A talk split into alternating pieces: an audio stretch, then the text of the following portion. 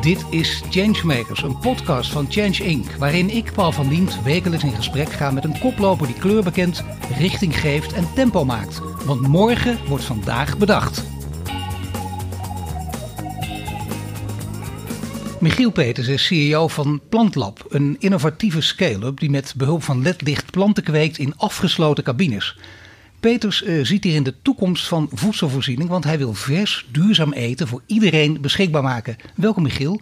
Dankjewel. Ja, we beginnen hè, met de Changemaker. Jij bent de eerste Changemaker van de week. Daarmee natuurlijk van harte gefeliciteerd. En het is, uh, dat is een belangrijk uh, moment ook natuurlijk. En uh, op dat moment vragen we ook aan iedereen, dus ook als eerste aan jou, als eerste vraag.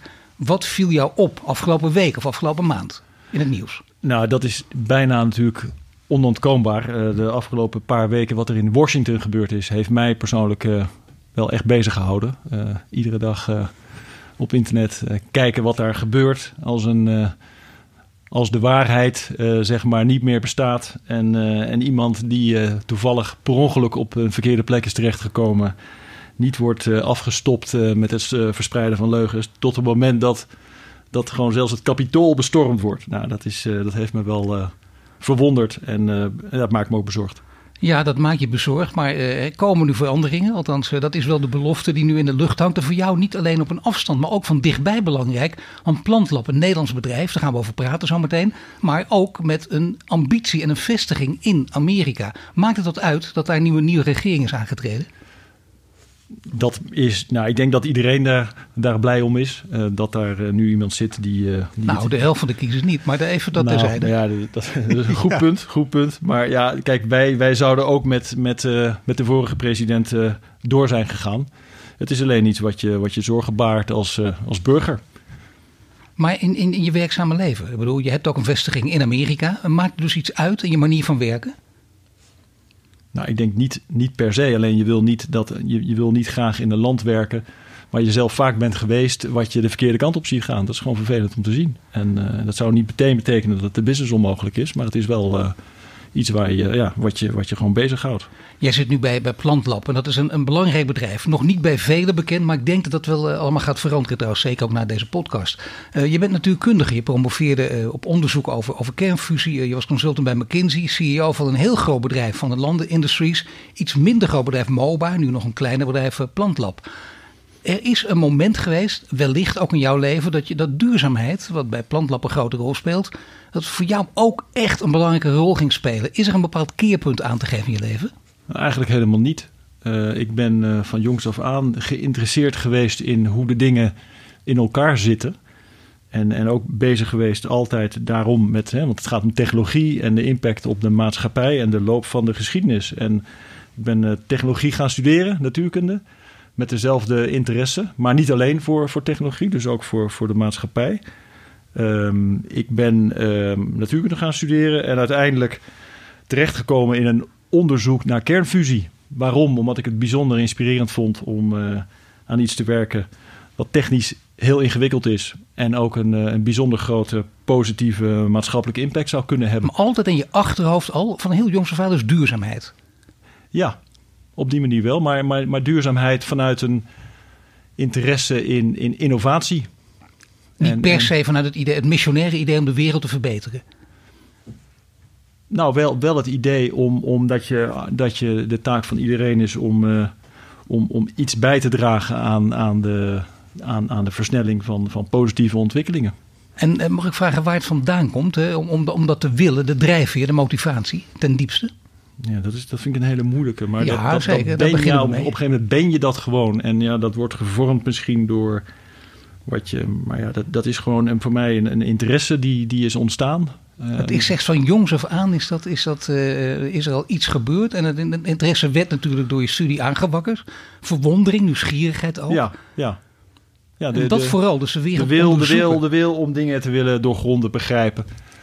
En uh, de interesse, ja, de openheid om, om uh, goed te kijken naar wat je ziet. En, en, en na te denken over wat, wat zit hierachter. Ja, ik denk als je dat van jongs af aan hebt, als je die drive hebt, die gaat inderdaad nooit meer weg. Dat is met alles. Ja. Voortdurend het kleine kindje blijven, dat eigenlijk altijd, hoe zit dit? Ja, ja dat, dat is wel ja. iets wat mij altijd, en, en, en altijd. En, en duurzaamheid is voor mij daar een heel logisch iets. Want ja, als mensheid moeten we gewoon uh, door innoveren en, uh, en slimmer worden.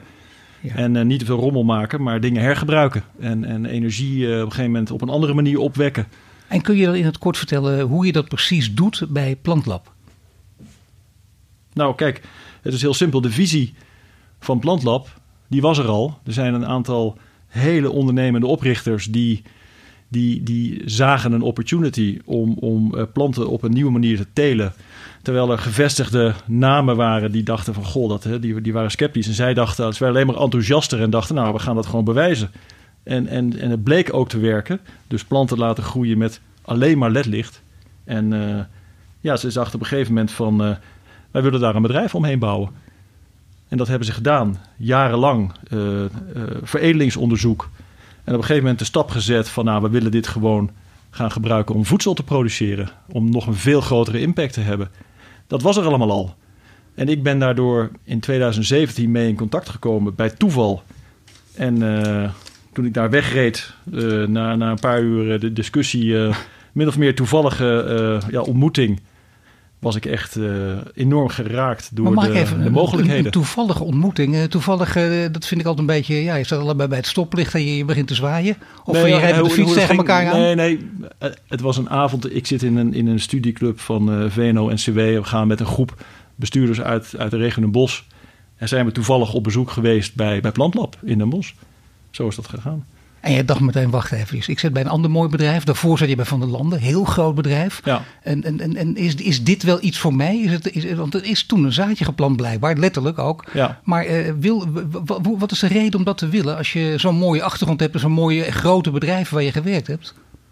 Nou kijk, um, je moet niet achteruit kijken, maar vooruit. Uh, je, je, je, kijkt naar opportunities, ook, ook bij Van der Landen, ook bij MOBA waar ik heb gewerkt. Um, uh, alles wat je doet, doe je iets omdat je een, een kans ziet om iets, om iets beter te maken. En, en daar, daar heel veel plezier aan te beleven. En ook andere mensen plezier aan te laten beleven. En dat zie je dan vanuit mijn job toen bij MOBA. Zie je die kans. Je ziet een bedrijf wat nog in een vroeger stadium is. Maar je, je kijkt daar doorheen. En je wordt enthousiast. Ja, dat is tenminste echt de grote visie, ook het grote denken. En dat, je werd die, dat enthousiasme, dat overviel je ook uh, na dit toevallige contact met, uh, nou, met je nieuwe ja, bedrijf ja. Ja, je denkt op een gegeven moment van, goh, als ik nou zo enthousiast word van zoiets, een bedrijf wat nog in een jongere fase is, ja, waarom ga je dan niet gewoon zoiets doen? Hè? En, en ik, op een gegeven moment heb ik gedacht, nou, na, na, na zes jaar MOBA heb ik mijn baan opgezegd. Ik dacht van, nou, zes jaar is ook een mooie termijn om iets af te ronden. En uh, ik dacht, nou, ik ga gewoon uh, op zoek naar iets wat nog nieuwer is en nog innovatiever. En een bedrijf in een vroegere levensfase en de ervaring die ik heb opgedaan in de wat grotere, meer mature bedrijven, gewoon toepassen. En Michiel, het is onbescheiden, daarom hoef jij het niet te zeggen, maar doe ik het zelf. Hè? Want anders krijg je dat weer over je heen natuurlijk. Maar uh, je bent een naam in deze wereld. Uh, ze vinden het ook prettig dat jij erbij komt. Er staat opeens een investering ook tegenover van 20 miljoen. Dat heeft ook met het bedrijf te maken, maar denk je toch ook met jou dat mensen vertrouwen in je hebben? Nou, ik zou zeggen, die, die investeerder was al, uh, die, die was ja. al in gesprek. Hè. Dat, is ook al, dat loopt ook al een, een, misschien al meerdere jaren. Dus dat is echt niet alleen maar van mij afhankelijk. Een familie die vroeger achter de kruidvat zat. Ja, ja en, en de Hoogdennen, uh, hele, hele passende, goede club met een lange termijnvisie. Uh, plezierig, professioneel. Maar, maar dat contact was er al met, met Plantlab. En ik ben daar op een gegeven moment bijgekomen. Dat is misschien parallel ontstaan vanuit de oprichters van Plantlab. En ik, ja, voor mij is het mijn voorrecht om uh, daar aan boord te mogen klimmen. En ik denk dat de Hoogdennen dat ook zo ziet. Om daaraan mee te mogen doen en, uh, en samen er iets uh, nog veel mooiers van te maken. En je hebt het over lange termijn. Je hebt het over een visie die al voor een deel ontwikkeld was. Maar je hebt het ja. ook over, dat heb je bij andere bedrijven ook gedaan. Je ziet potentie en je kunt het nog groter maken. Ja. Wat, wat is je visie nu bij, bij Plantlab om dit groter te maken? Wat is het grote denken? Nou, de visie was er al. Hè. We gaan naar een miljard omzet in 2029. En dat doen we door korte ketens te realiseren door middel van wat we noemen plant paradises. Dus we maken, hè, waar, waar in de huidige voedselketens van de wereld voedsel in vliegtuigen en vrachtwagens duizenden kilometers onderweg is, tientallen procenten worden verspild um, omdat het een vers product is. En het ook gewoon niet meer vers is als mensen het eten. Denk van nou, dat, dat moet, ja, als we mensen op de maan kunnen zetten, dan kunnen we ook gewoon plantjes maken op de plek waar mensen wonen. Uh, nou, de oprichters hebben dat aangetoond, dat dat kan. Ook nu dat het ook economisch kan. En ja, maar dan het opschalen Ja, dat is nog wel iets wat enige ervaring vraagt in hoe je dingen organiseert. dus je moet iets meer processen, structuren aanbrengen. Uh, mensen, dat is het allerbelangrijkste, goede mensen aannemen die inspireert en veel verantwoordelijkheid geeft, maar wel met duidelijke doelen, duidelijke taakverdeling, zodat dat geheel goed samenwerkt. Interessant dat je dat zegt. Hè? Onderdeel van deze visie, dat opschalen, groter maken, de volgende stap, die nogal ambitieus is. Dat is heel mooi ook natuurlijk. En met die 1 miljard doelstelling in 2029, daar heb je de goede mensen voor nodig, de goede mensen aannemen. Dat blijkt, lijkt in de, blijkt in de praktijk altijd bij elk bedrijf misschien wel het allermoeilijkste. Is het iets wat je dan niet, uh, moet, dat je niet moet uitbesteden, maar iets wat je zelf moet doen, waar je veel tijd in moet stoppen? Dat is misschien wel de belangrijkste taak die, uh, die je hebt als leiding van een bedrijf, om, om mensen aan te nemen. Ik moet zeggen dat de visie van het bedrijf, en dat merk je ook, is, is dermate inspirerend uh, dat dat ook mensen aantrekt. dus, dus, en als er dan mensen bij zitten die, dat ze zien van, oh, als die erheen gaat, nou, dan, dan, wil ik dan, dan heb ik er nog meer vertrouwen in. Dat, dat, dat effect zie je ook. dus ik heb mensen in mijn netwerk die zeggen van, goh, vertel mij eens, mag ik een keer langskomen? Dat, dat, dat effect is er zeker, maar de onderliggende visie is zo inspirerend dat het, uh, dat, dat het gewoon eigenlijk best goed gaat, best makkelijk gaat om mensen aan te nemen. Hoe draag je die visie over? Want uh, wij praten er nu even over. Je krijgt er nu al een bepaald gevoel bij. Ik heb natuurlijk ook het een en ander over je gelezen. Maar dan nog, hoe draag je dit over aan mensen die, die ook behoorlijk op de hoogte zijn, maar bijvoorbeeld goed zijn en kunnen kiezen? Nou, de, de, de maatschappelijke behoefte aan deze technologie is, is enorm. Hè? Omdat het misschien wel het meest circulaire manier is om voedsel te produceren. Ehm, de voordelen zijn, zijn enorm. Hè? 95% minder water gebruiken, geen pesticiden. Iedere dag eten alsof je uit je eigen groentetuin hebt geplukt. Ja. Dat zijn allemaal zaken die, die de, de, de, de, de, de ja, dat heeft zoveel voordelen. Dat, maar als je dan ook nog laat zien door, door mensen mee te laten, mensen mee te nemen naar onze farm in Amsterdam, bijvoorbeeld ons eh, researchcentrum in Den Bosch. En te laten zien, van, kijk, zo doen we dat. Dan gaan ineens die ogen open van hey, het is niet alleen een visie, het, het is er al. Maar het is toch meer dingen bij elkaar. Hè? Met, met een ingewikkeld woord is het altijd multidisciplinair. Maar het gaat dus om technologie.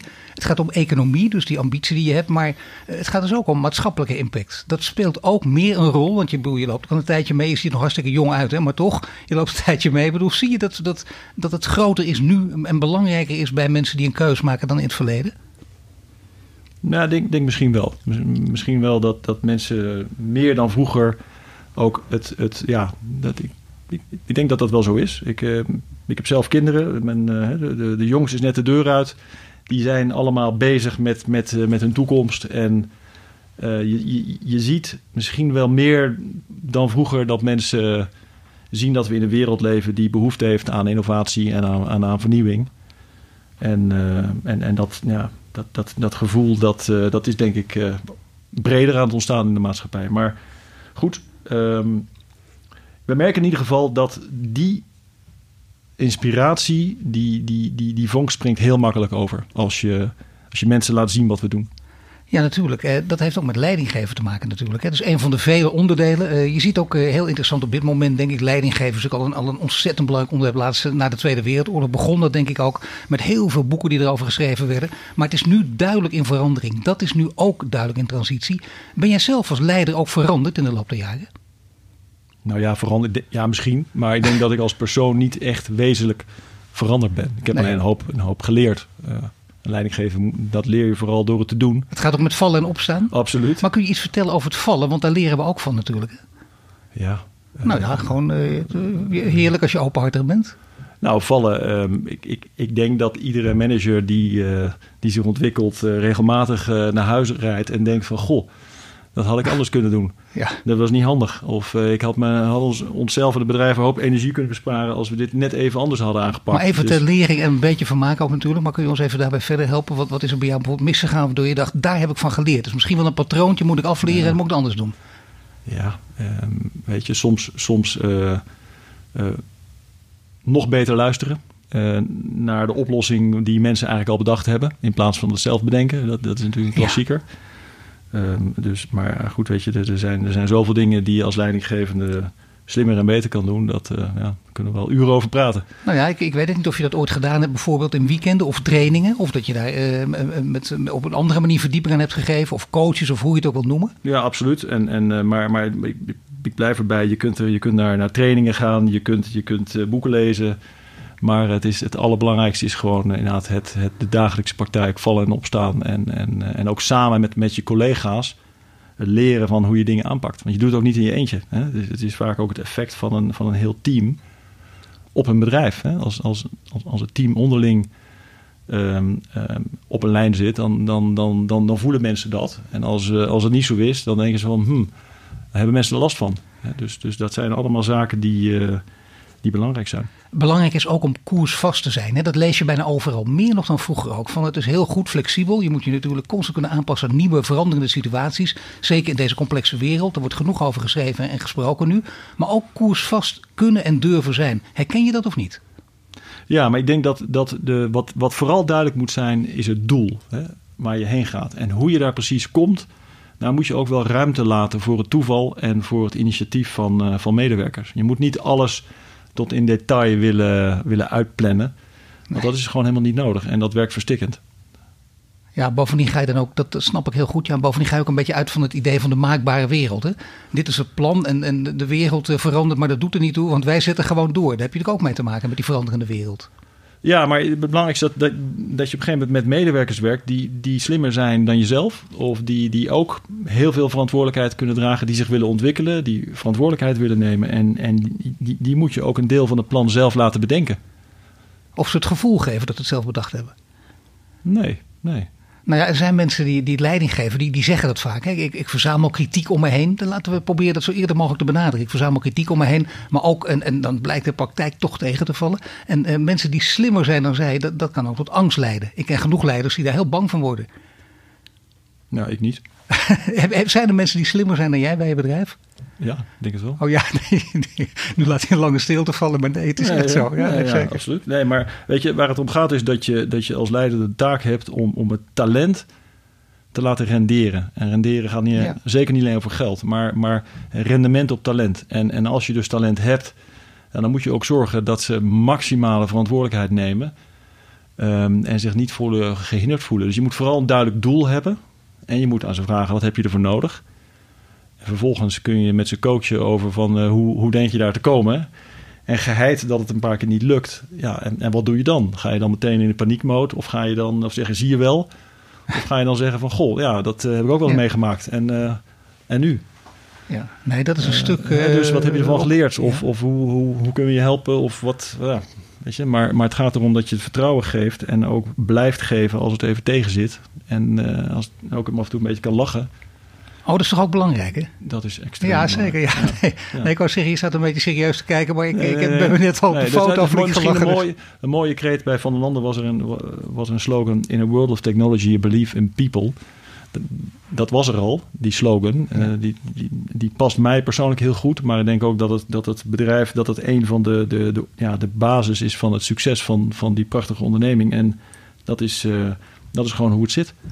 We hebben nu al gehad over, over visie, we hebben het over leiderschap, maar je hebt al een paar keer het woord impact ook laten vallen. Nogal belangrijk. Hè? En je hebt het over, uh, kijk, mensen moeten hun eten van dichtbij kunnen halen. Je moet niet meer die grote bewegingen, met name via vrachtschepen, via vliegtuigen, constant hoeven maken. Het moet die omgeving kunnen. Dat kunnen jullie voor elkaar krijgen. Het is eigenlijk de volgende stap. Hè? Je had al glastuinbouw, dat was ook een nieuwe stap, maar dit is een stap verder. Alleen, ik lees overal, je mag dan weer het woord biologisch niet gebruiken.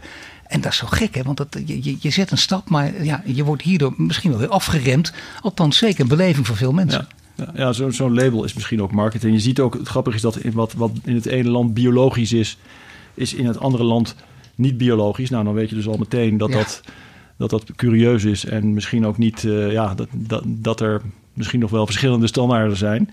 Maar als je naar de kern kijkt van, uh, van wat we doen, hè, uh, hoe, ja, hoe circulair wil je het krijgen als je al het water wat de plant uh, verdampt gewoon opvangt? Dat is wel een hele goede zaak als je in een land werkt waar, waar te weinig water is. Ja, dat is maar een voorbeeldje. Dat zijn de feiten waar het om gaat. En, en, en of dat er nou uitziet als een high-tech of als een soort ot en zien tafereel. Dat maakt niet uit. Het gaat erom dat het bepaalde uh, criteria voldoet van die, ja, gewoon, gewoon die, die gebaseerd zijn op feiten. Ja, toch is het wel lastig. Hè? Want bij, bij bijvoorbeeld supermarkten, waar jullie nog niet liggen, zullen misschien mensen denken: wacht, we mogen het niet biologisch noemen. Dan zullen ook minder mensen er aftrek van nemen. Of minder mensen zullen het gaan kopen. Daar is op marketingtechnisch eh, niveau wel iets te doen, denk ik, of niet? Nou, we liggen wel bij de supermarkt. Want in de, picnic. In de picnic app, ja. dat is ook gewoon een supermarkt, kun je ons gewoon uh, kopen. Nee, maar het is niet als kritiek. Ik bedoel, je, je zou ook uh, de grote supermarkten, Albert Heijn, Jumbo. Is dat ook een doel om daar te komen liggen of niet? Nou, we zijn met meerdere van deze spelers ook in gesprek. Hè? Alleen we, moeten, we kunnen ze ook niet allemaal tegelijk bedienen. Maar, uh, maar, ja, maar nogmaals, we liggen gewoon in de supermarkt. Maar speelt biologisch daar een rol? Dat, dat die andere supermarkten nog even wachten? Of heeft dat geen enkele rol in dit geval? Nou, biologisch is uh, wat we zijn. Ehm, door, door, door onze teeltwijze, die, hè, met zonder pesticiden. Nou, al, al die voordelen kan ik, kan ik opnoemen.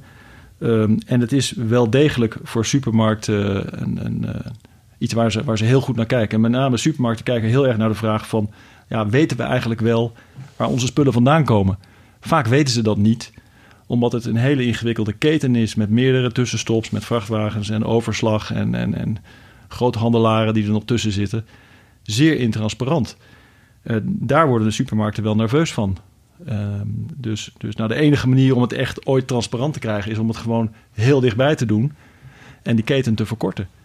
En, en dus wij merken aan, aan, aan iedereen dat dat een uh, grote thema's zijn. Ja. Ja, het is zeker in deze tijd. Eigenlijk, ik zou bijna zeggen, uh, dat is niet cynisch bedoeld. Maar hier, nu kun je toch helemaal toeslaan in coronatijd. Om te zien, we kunnen niet bewegen. Zoiets kan vaker voorkomen. We moeten niet van die hele wereldwijde, van de globalisering gelet, geleerd. De goede kanten, maar de kwalijke kant inderdaad. Uh, er valt iets uit de keten weg. Uh, nou, dan liggen we allemaal plat. Of we moeten inderdaad heel veel vliegen en dan kunnen we het niet krijgen. Ja. Dit, is, dit zou een van de oplossingen kunnen zijn. Zijn er, zijn er mensen in die wereld dus ook, je kent VNO, NCW, je, je, mensen die ook internationaal denken, die zich hier meer mee bemoeien, bijna op politiek niveau? Nou, we zien, we zien vooral, kijk, um, op politiek niveau uh, zie je natuurlijk overal dat er wordt gepraat over korte keten. Iedereen heeft dat, dat is echt wel een buzzwoord. Ja. Maar wat vooral belangrijk is natuurlijk van degene, wie zijn nou degenen die het gewoon doen? En, en ja. Ja, dat zijn vaak toch gewoon de bedrijven. Nou, dat zijn wij, dat, dat zijn wij dus. En, en wij zien uh, aan onze klanten, met wie we contact hebben, ook in het buitenland, dat ze zeggen van ja, die, het, uh, die farm die had er eigenlijk al moeten staan. Hè? En, en, en, uh, want nu, uh, ja, dus bepaalde landen die al hun voedsel importeren, ja, die, die zijn natuurlijk echt wel peentjes gezweten afgelopen jaar met, met COVID. Want de schepen en de, de vliegtuigen kwamen niet meer. Ja. Dus was het heel moeilijk om, die, om, om bijvoorbeeld de verse groenten aan te voeren. Uh, tegelijkertijd helpt corona ons ook niet mee om, om dan zelf even snel die farm te bouwen, want we kunnen er niet heen vliegen. Maar, maar het bewustzijn dat het anders moet, uh, is natuurlijk alleen maar groter geworden. En, uh, en, en, wij zijn sinds een half jaar wat meer in de publiciteit aan het treden. En wij, en wij vertellen dus, ja, maar het kan ook. Nou, dat geeft dus nog meer enthousiasme. En wij, daarom zijn we ook hard bezig om onze organisatie uh, op te bouwen. Om ook gewoon, uh, zodra corona over is, weer de grens over te kunnen. En, en hard te gaan bouwen. Ja, hoe ben je aan het bouwen dan? Hoe doe je dat? Nou, um, we verschepen onze spullen naar een bepaalde stad. We sturen een crew heen en we zetten de farm in elkaar. En waar ga je naartoe? Waar, waar in het buitenland heb je, waar heb je je pijl op gericht? Nou, Nederland dus als thuisbasis en uh, VS is, is een plek waar we nu dus al operationeel zijn en waar we focus op willen leggen. En er zijn nog tal van andere kansen. En het is meer een kwestie van, uh, van nu kiezen en niet proberen alles tegelijk te doen. Dus, uh, nee, dat is Maar, maar ik kan je vertellen, hè, we hebben een farm op de Bahama's die we hadden willen afbouwen net in de laatste week. Toen, toen, toen kregen we corona. Dus we moeten nog een farm in de Bahama's moeten we in bedrijf stellen. We zijn aan het praten uh, op Curaçao. Nou, en, en, en, en, talloze andere plaatsen in de wereld waar we gewoon, ja, die we niet allemaal tegelijk kunnen bedienen. Je moet eigenlijk meer je ongeduld bedwingen om, om, om focus te houden. Juist, ja, en, en, en het fundament leggen om snel te kunnen groeien. Ik ben wel heel benieuwd naar de ambities in Amerika. Kun je iets meer vertellen over het project in Amerika? Nou, um, gewoon uh, grote farms bouwen. Hè. Een grote farm voor ons, we, de farms zijn nu een paar duizend vierkante meter, maar, maar gewoon groter dan dat. En, en dat stap voor stap opschalen. Maar waar in Amerika? In Indianapolis zijn jullie nu? We zitten nu in, dat is echt in Midwesten. Dus ja. uh, we denken nu ook aan de westkust. Maar ook, ook richting New York. Dus um, die, uh, die beide kanten. Ja, en dat betekent Amerika, daar word je een hele grote internationale speler ook op dat moment. Uh, met, met hele andere uh, regels en wetten die daar ook letterlijk gelden natuurlijk. Wat, wat, wat, is, uh, wat komt er allemaal bij kijken als je in Amerika wil groeien? Want als je daar eenmaal voet aan de grond hebt en het lukt, dan ben je echt een grote speler, een hele grote speler. Nou, dan, dan, dan ben je in het begin een kleine speler in ja. een hele grote markt. En dat betekent dat je dus nog meer moet kijken naar... ben ik klaar om, wat moet ik doen om, om mezelf voor te bereiden om nog groter te gaan. Dus het is toch, het is toch vooral je eigen organisatie op orde krijgen en goed organiseren. Goede mensen erbij die, uh, die in staat stellen om dan uh, in de versnelling te gaan. En je zegt, je kunt niet reizen. Althans, af en toe met dispensatie mag het natuurlijk wel. Ben je ja. al een paar keer ook in Amerika geweest om ter plekke te kijken wat er gebeurt? We zijn, we zijn als organisatie heel beperkt aan het reizen geweest. Ik ben er zelf de afgelopen maanden niet over de plas geweest. Maar een, een aantal van onze, van onze medewerkers wel. En wat hebben ze daar gedaan? Een farm uh, in bedrijf gesteld in Indianapolis. Ja, nee, dat is dus letterlijk gebeurd ook. Waar ja. de, ook de community... Ja, dus, dus waar hij, de... hij was dus op maar 80%, 90% afgebouwd. En we zijn op een gegeven moment na een aantal maanden COVID gedacht... ja, we gaan er toch heen met dispensatie. Dat is voor de zomer gebeurd en na de zomer nog een keer. Ook daar, ook daar speelt de maatschappelijke impact een rol, denk ik. Want ook daar gebeurt geloof ik wat in deze gemeenschap. Als het gaat over voedselvoorziening. Ja, het is heel mooi. Het, is, een, het is een, een, een, een organisatie. We zitten in een joint venture met een organisatie die doet aan community building in een achtstandswijk in Indianapolis. Dus het is niet alleen een element van uh, voedselproductie, maar ook van werkgelegenheid voor mensen in een, in een achtstandswijk. Dat, dat is een hele mooie combinatie die heel veel enthousiasme geeft. Ja, dat betekent dus dat, dat anderen dat nu voor jou gezien hebben. Je hebt zelf de overstap niet gemaakt. Is dat om het goede voorbeeld te geven of was het meer een praktische oorzaak? Dat jij niet naar Amerika bent gevlogen? Nou ja, weet je, het belangrijkste is dat, dat de dagelijkse operatie doorgaat. En dan, dan wil je niet zelf uh, degene zijn die dan uh, die, die schaarse mogelijkheden om te reizen dan, dan pakt. Maar gewoon degene die, die, het, die moeten doen. Nou praten wij bij Change Inc. natuurlijk altijd over de, over de versnelling. Hè? Wat er moet er gebeuren om een versnelling te realiseren in de transitie naar een duurzame economie. En jij, ik merk het aan jou ook, ik proef het aan alle kanten. Hè? Je praat rustig, maar je beweegt. Uh, mensen zien het niet, maar ik zeg het toch maar even. Je probeert het, onge dat mooi ongeduld ook een beetje tegen te houden. Terwijl het, de ambities spatten dan natuurlijk ook vanaf. Hoe krijg je toch die versnelling gaande? Want die is natuurlijk wel nodig nu op dit moment. Hoe doe je dat? Hoe we dat als bedrijf doen? Ja. Um, heldere doelen inspirerende doelen. De beste mensen aannemen. Uh, die ook stuiteren, net als iedereen, om, ja. die, uh, om die doelen te halen. En dan een klein beetje organiseren. Niet te veel, maar net genoeg om te zorgen dat het, uh, dat het dan heel hard gaat. Ja, dat geldt voor je bedrijf. En als je het in bredere zin ziet, om, om, om die transitie in versnelling te brengen, wat zou er nog moeten gebeuren? In Nederland bijvoorbeeld? Bijvoorbeeld in Nederland, laten we daar klein beginnen. Nou, ik denk, het, het is allemaal een kwestie van innovatie. En het begint er dus mee, denk ik, in Nederland een, een, een goede infrastructuur van onderzoek en ontwikkeling. Ook publieke funding, niet te knijterig, zoals de overheid nu al jarenlang toch heel erg op de rem staat met het, met het investeren in onderzoek en onderwijs. Dus kijk eens naar Duitsland, hè, waar dat veel beter gaat. Dat is denk ik iets voor, uh, dat, dat moet gewoon de regering doen en dat moeten ze gewoon een keer echt doen. Dat is één. En vervolgens talent. Eh, dus het is heel goed in je opleiding als je, als je begint met, met iets, van iets, iets onderzoekends. Dat je in een bedrijf vervolgens uh, gewoon praktische ervaring opdoet. En ook misschien bij een groot bedrijf, want dan kun je prima heel veel van leren. En dan op tijd zeggen van uh, nu ga ik het zelf doen. Ik ga bij een wat kleiner bedrijf werken en ik ga gewoon uh, het, het, heft in eigen hand nemen. En Nederland is natuurlijk een fantastisch land waar je toch fantastische opleidingen kan volgen. En ook prachtige bedrijven zijn om, om zeg maar de kunst af te kijken. En dan, ja. ja dan vervolgens gewoon uh, zelf gaan doen. Nou, een van de bedrijven is Plantlab. Geweldig dat jij nu de eerste changemaker van de week was bij ons. Daar zijn we zeer trots op en zo. Vanaf nu blijf ik je ook natuurlijk echt op de voet volgen. Want tien keer interessanter nu nog ook naar dit gesprek. En ik dank je hartelijk, Michiel. En je luistert naar een podcast van Change Inc. En die is mede mogelijk gemaakt door onze partner Ebbingen. Dit was de Changemakers podcast van deze week. Volg onze website voor meer nieuws over succesvol duurzaam ondernemen. Wil je meer afleveringen beluisteren? Abonneer je dan nu via iTunes of Spotify en krijg een melding wanneer er een nieuwe podcast online staat.